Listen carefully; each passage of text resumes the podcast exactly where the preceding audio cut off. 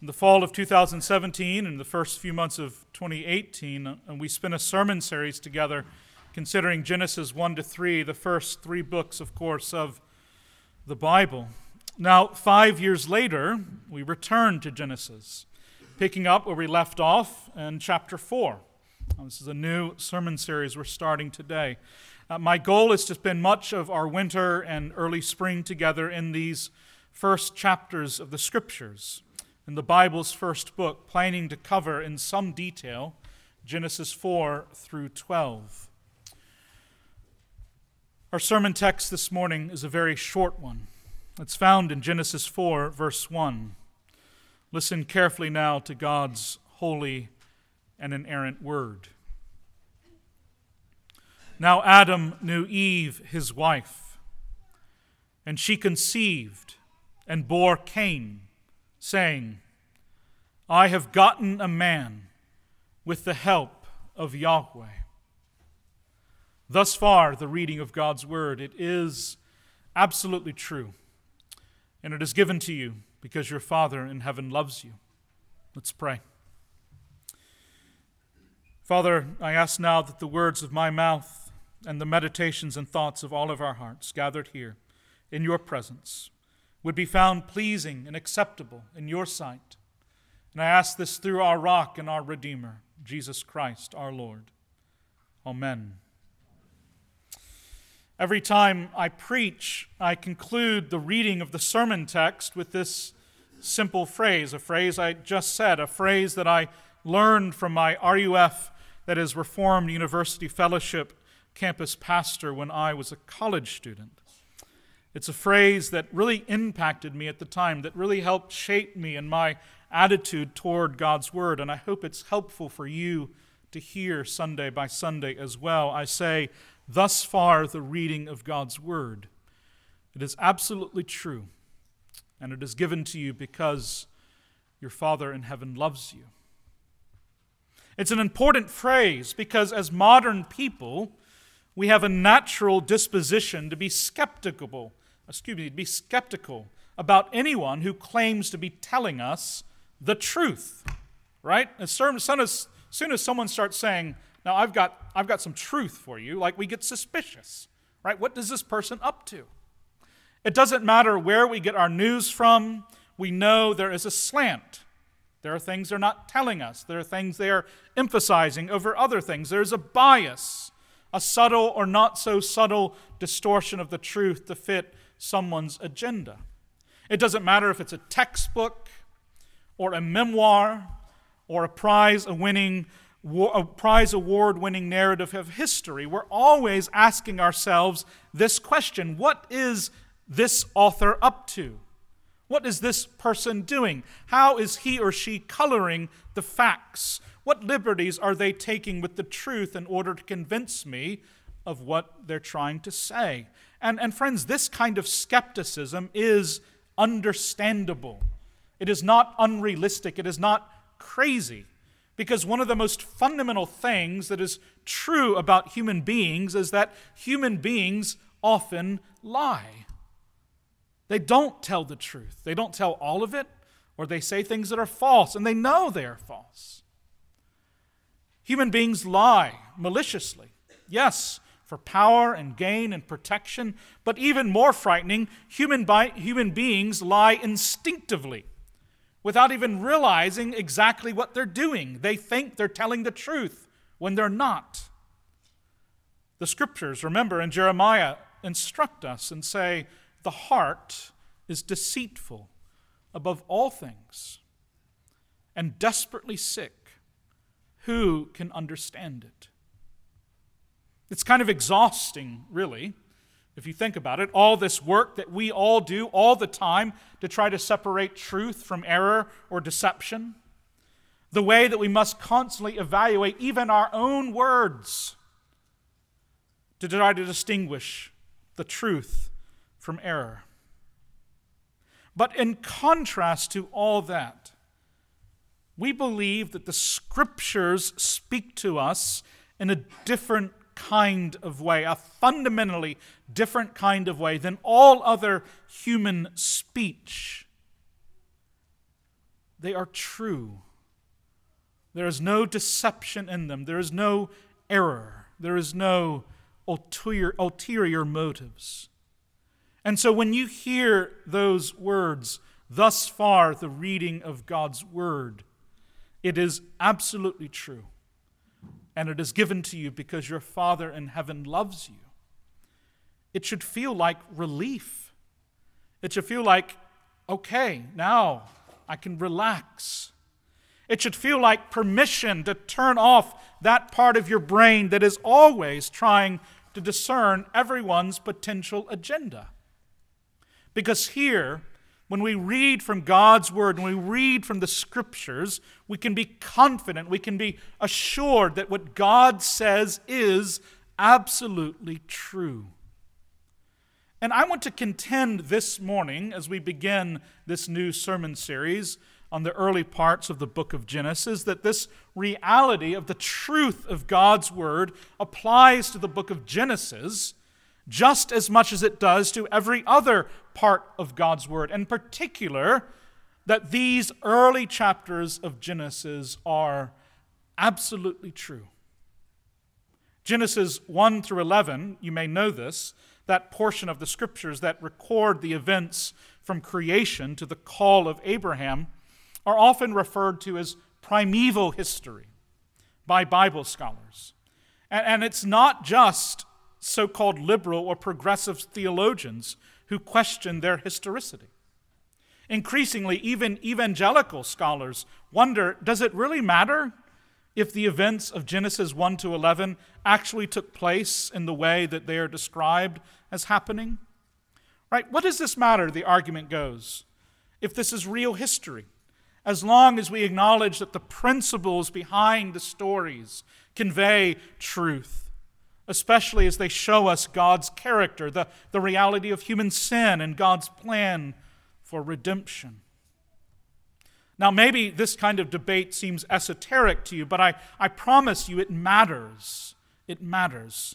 And at the heart of the argument over the historicity of texts like Genesis 1 to 11 is this question. The question is what kind of book is the Bible really? What is it actually up to?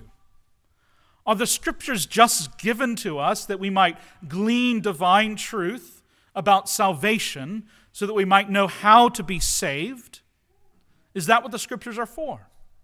Is, are the scriptures just given to us that we might know what we need to believe so that our souls can go to heaven when we die? You might call this a kind of narrow understanding of what the scriptures are intended for. But on the other hand, are the scriptures given to us so that we might know not only how to be saved, but also more than that, how to live wisely in every area of our lives? In other words, are the scriptures not just about salvation, or are they also about everything else as well?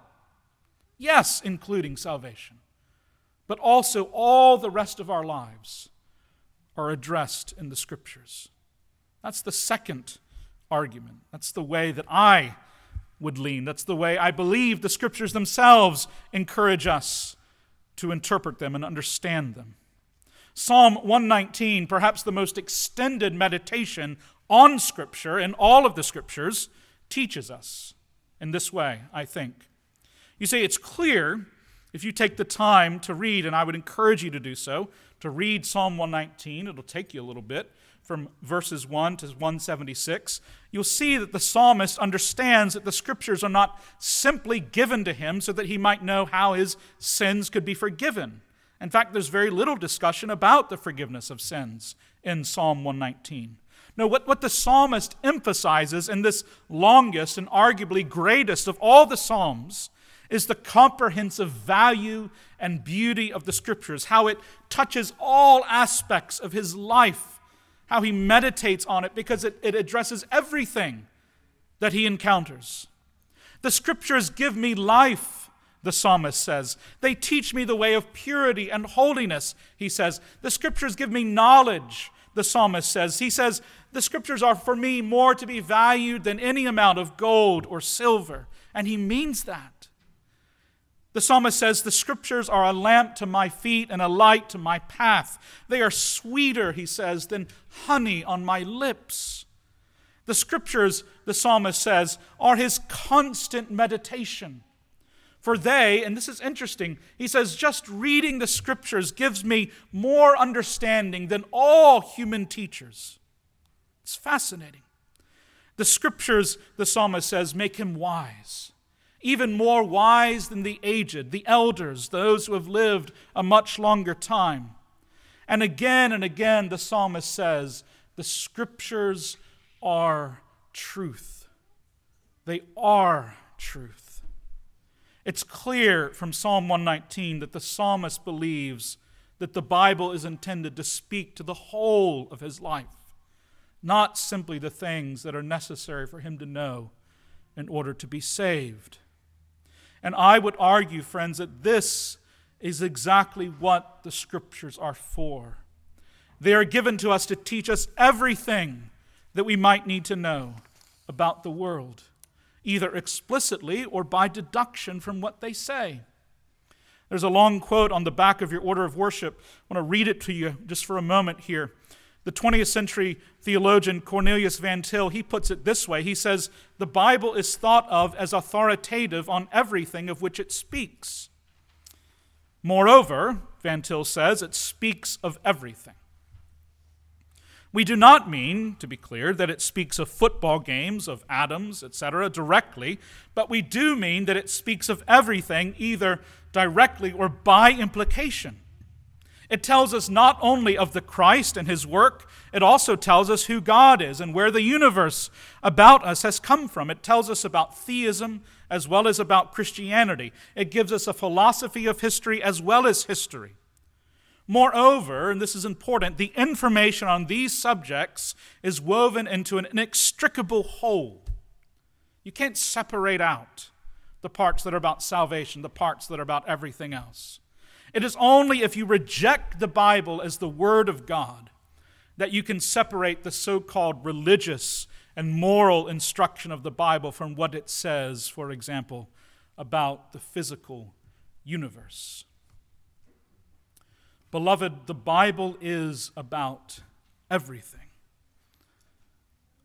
It's where we learn not only about salvation from God, but it's also where we learn from God about marriage and parenting and work and economics and law and journalism and sex and politics and animals and mountains and art and farming and music and every other kind of thing we might ever get up to.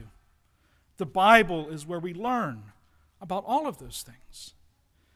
And so for me, this is why it matters whether Genesis 1 through 11 gives us a true history of the world.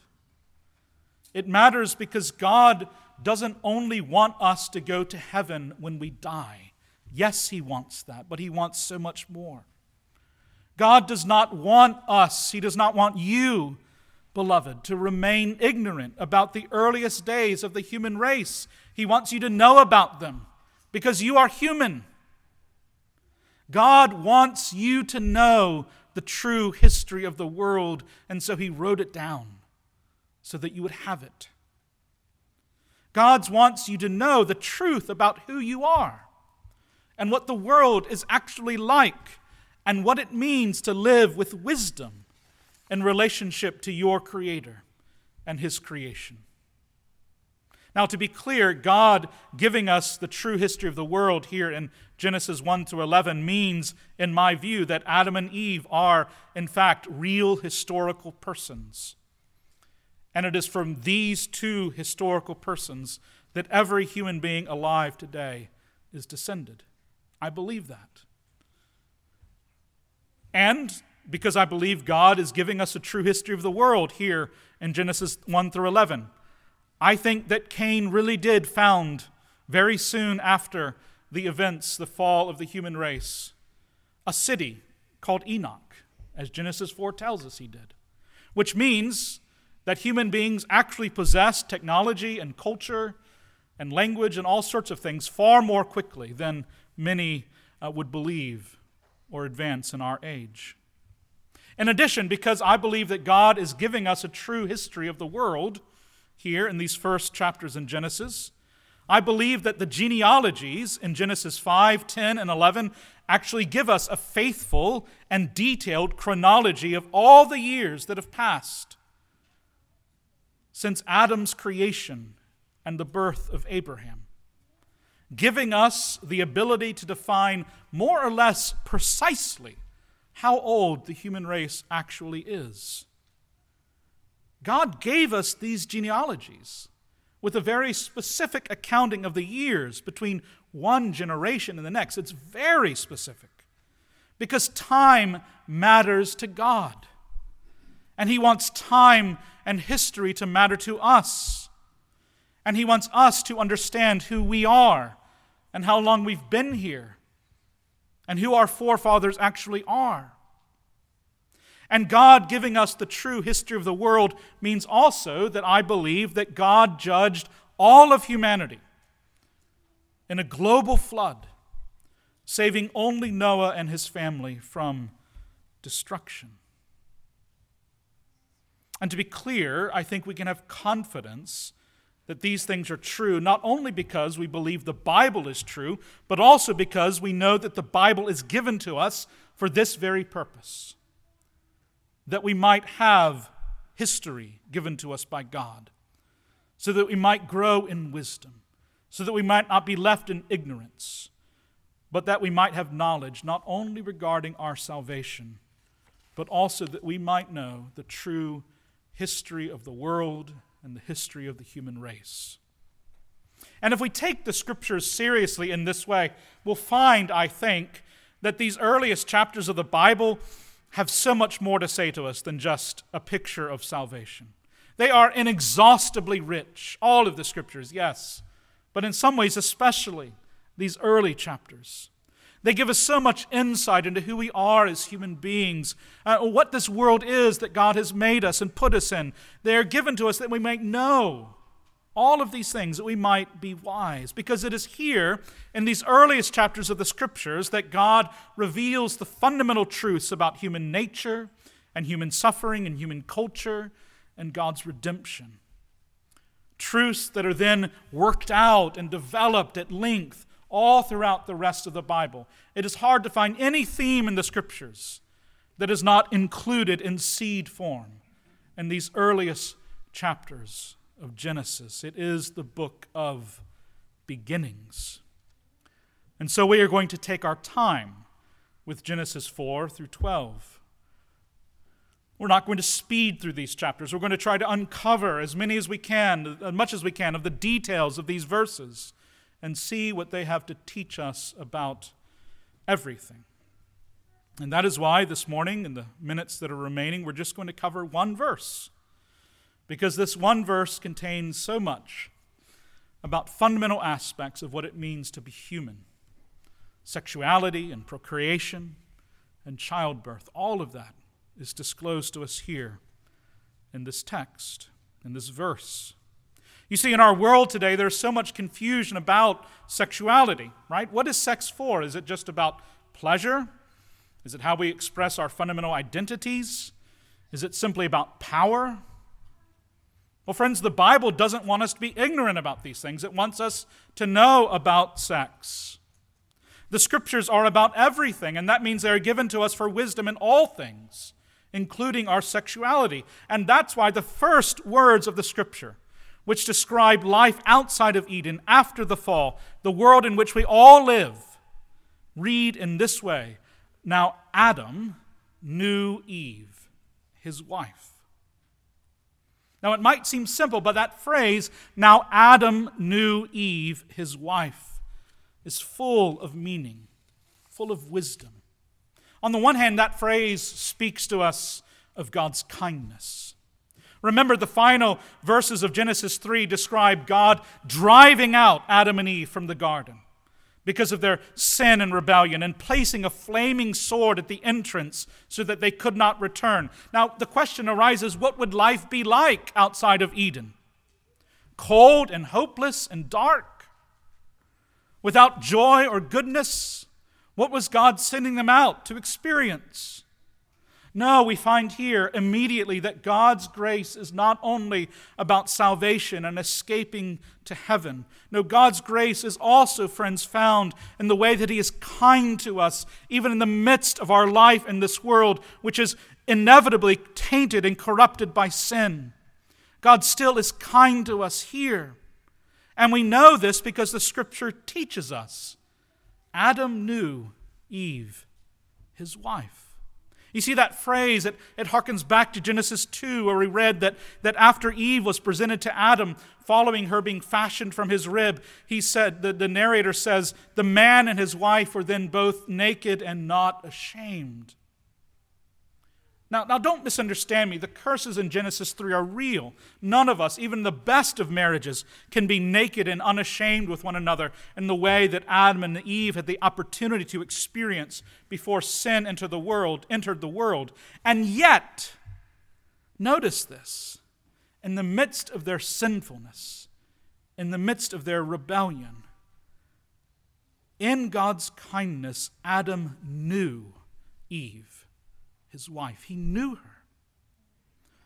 Real intimacy with one another is still available to us in this world, despite sin, despite corruption. Real knowledge. Despite our sin, despite our fear, God gives us grace. This phrase, Adam knew Eve, his wife, also teaches us something fundamental about human sexuality. Interestingly, the scriptures use to know as a verb for sexual intercourse only only in the context of marriage. Now, other kinds of sexual relationships are possible, of course. The Bible is aware of these things. But it only describes sexual intimacy as a man knowing a woman in the context of marriage. It's interesting. For example, later in Genesis, when Abraham takes Hagar, a woman who was not his wife, into his bed, the Bible does not say that he knew her. It simply says that Abraham went into Hagar. It does not say, and Abraham knew Hagar.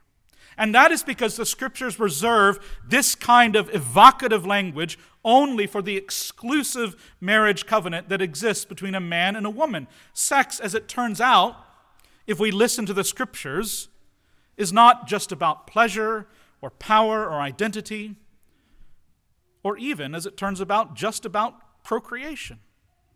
No, sex is also given to us for knowledge, for intimacy, for recognition.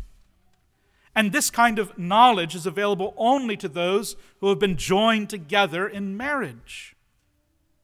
In other words, the reason we can be confident that God intends sex only to be experienced between one man and one woman in the covenant of marriage is not only because Leviticus goes to great painstaking lengths to prohibit every other kind of sexual relationship, right?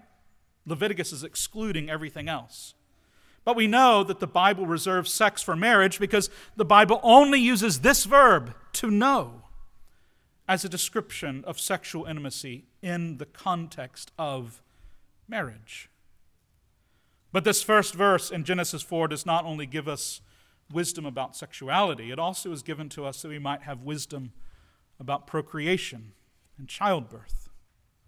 The whole verse reads this way it says, Now Adam knew Eve, his wife, and she conceived and bore Cain, saying, I have gotten a man with the help of Yahweh. Now, again, the first thing the second half of this verse teaches us is about God's kindness. God might, in his sovereignty, have extinguished humanity after the sin of Adam and Eve. But here outside the garden, the first thing we discover is that God is kind. And his kindness is revealed in this way He grants unto humanity the capacity to conceive and bear new life, that there might be descendants of Adam and Eve. Yes, they would die but not before they gave life to a new generation. The human race would not end with them.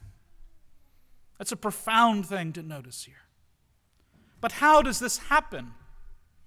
This giving of life to someone else?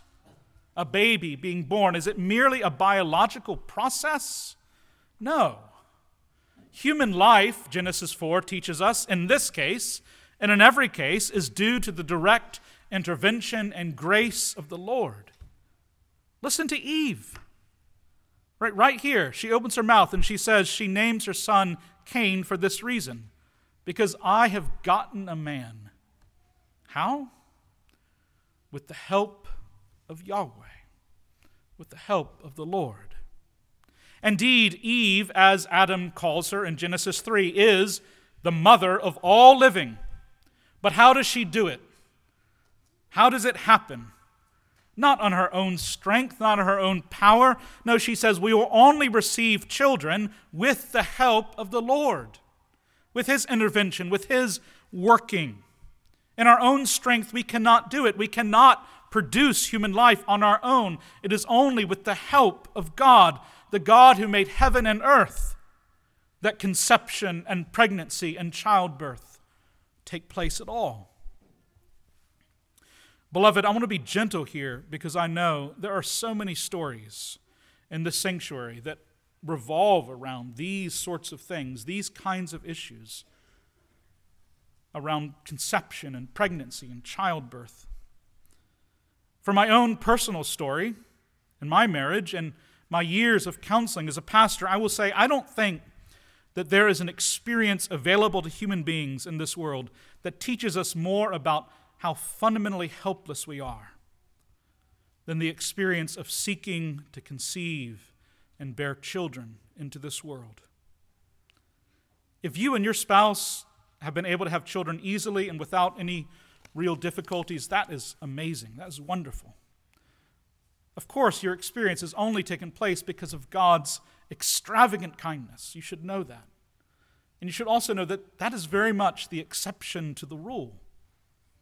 So many of our stories, my own included, include the difficulties, the, the, the horrific, painful difficulties of infertility or miscarriage or difficulty in childbirth.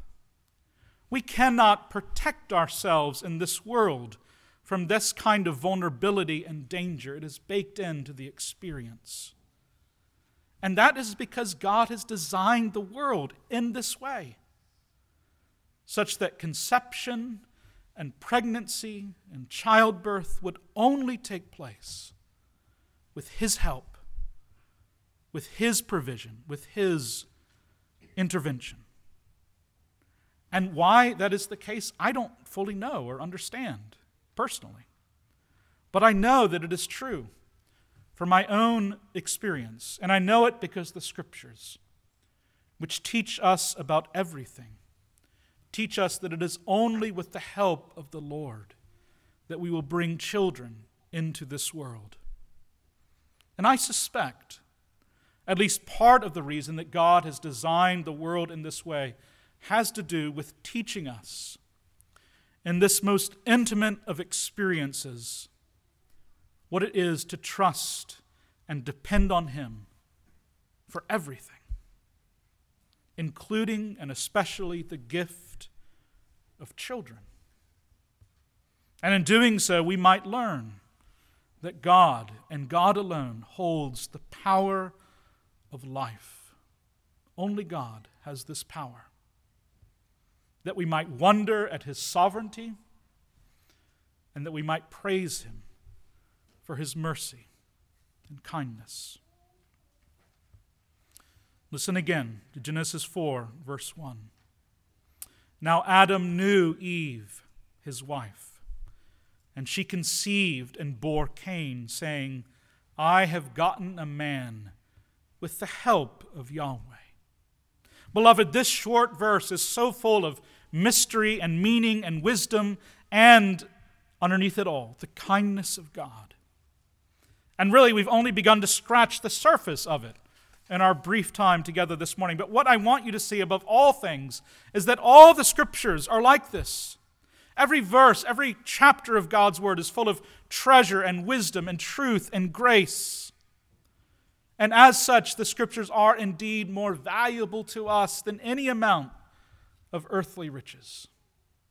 They are sweeter than honey on our lips. Because in these pages, in these divinely inspired words, we have not only been given all that we need to know for salvation, we have also been given by God's grace the true history of the world, which is in the end the true story of God's kindness to the world that He loves. Because of all the scriptures, this is always true. They are absolutely true. And they are given to us because our Father in heaven loves us. In the name of the Father, and of the Son, and of the Holy Spirit. Amen. Heavenly Father, we do give you thanks this day for your kindness to us and speaking words of truth. Father, we're so grateful that there is somewhere we can go to hear true things. And I pray, Lord, that you would give us hearts of openness and eagerness to hear and read and learn from your word, that you might not only save us from hell and death, but that you might make us wise. You might make us to grow in maturity in Jesus. We ask these things in Christ's name. Amen.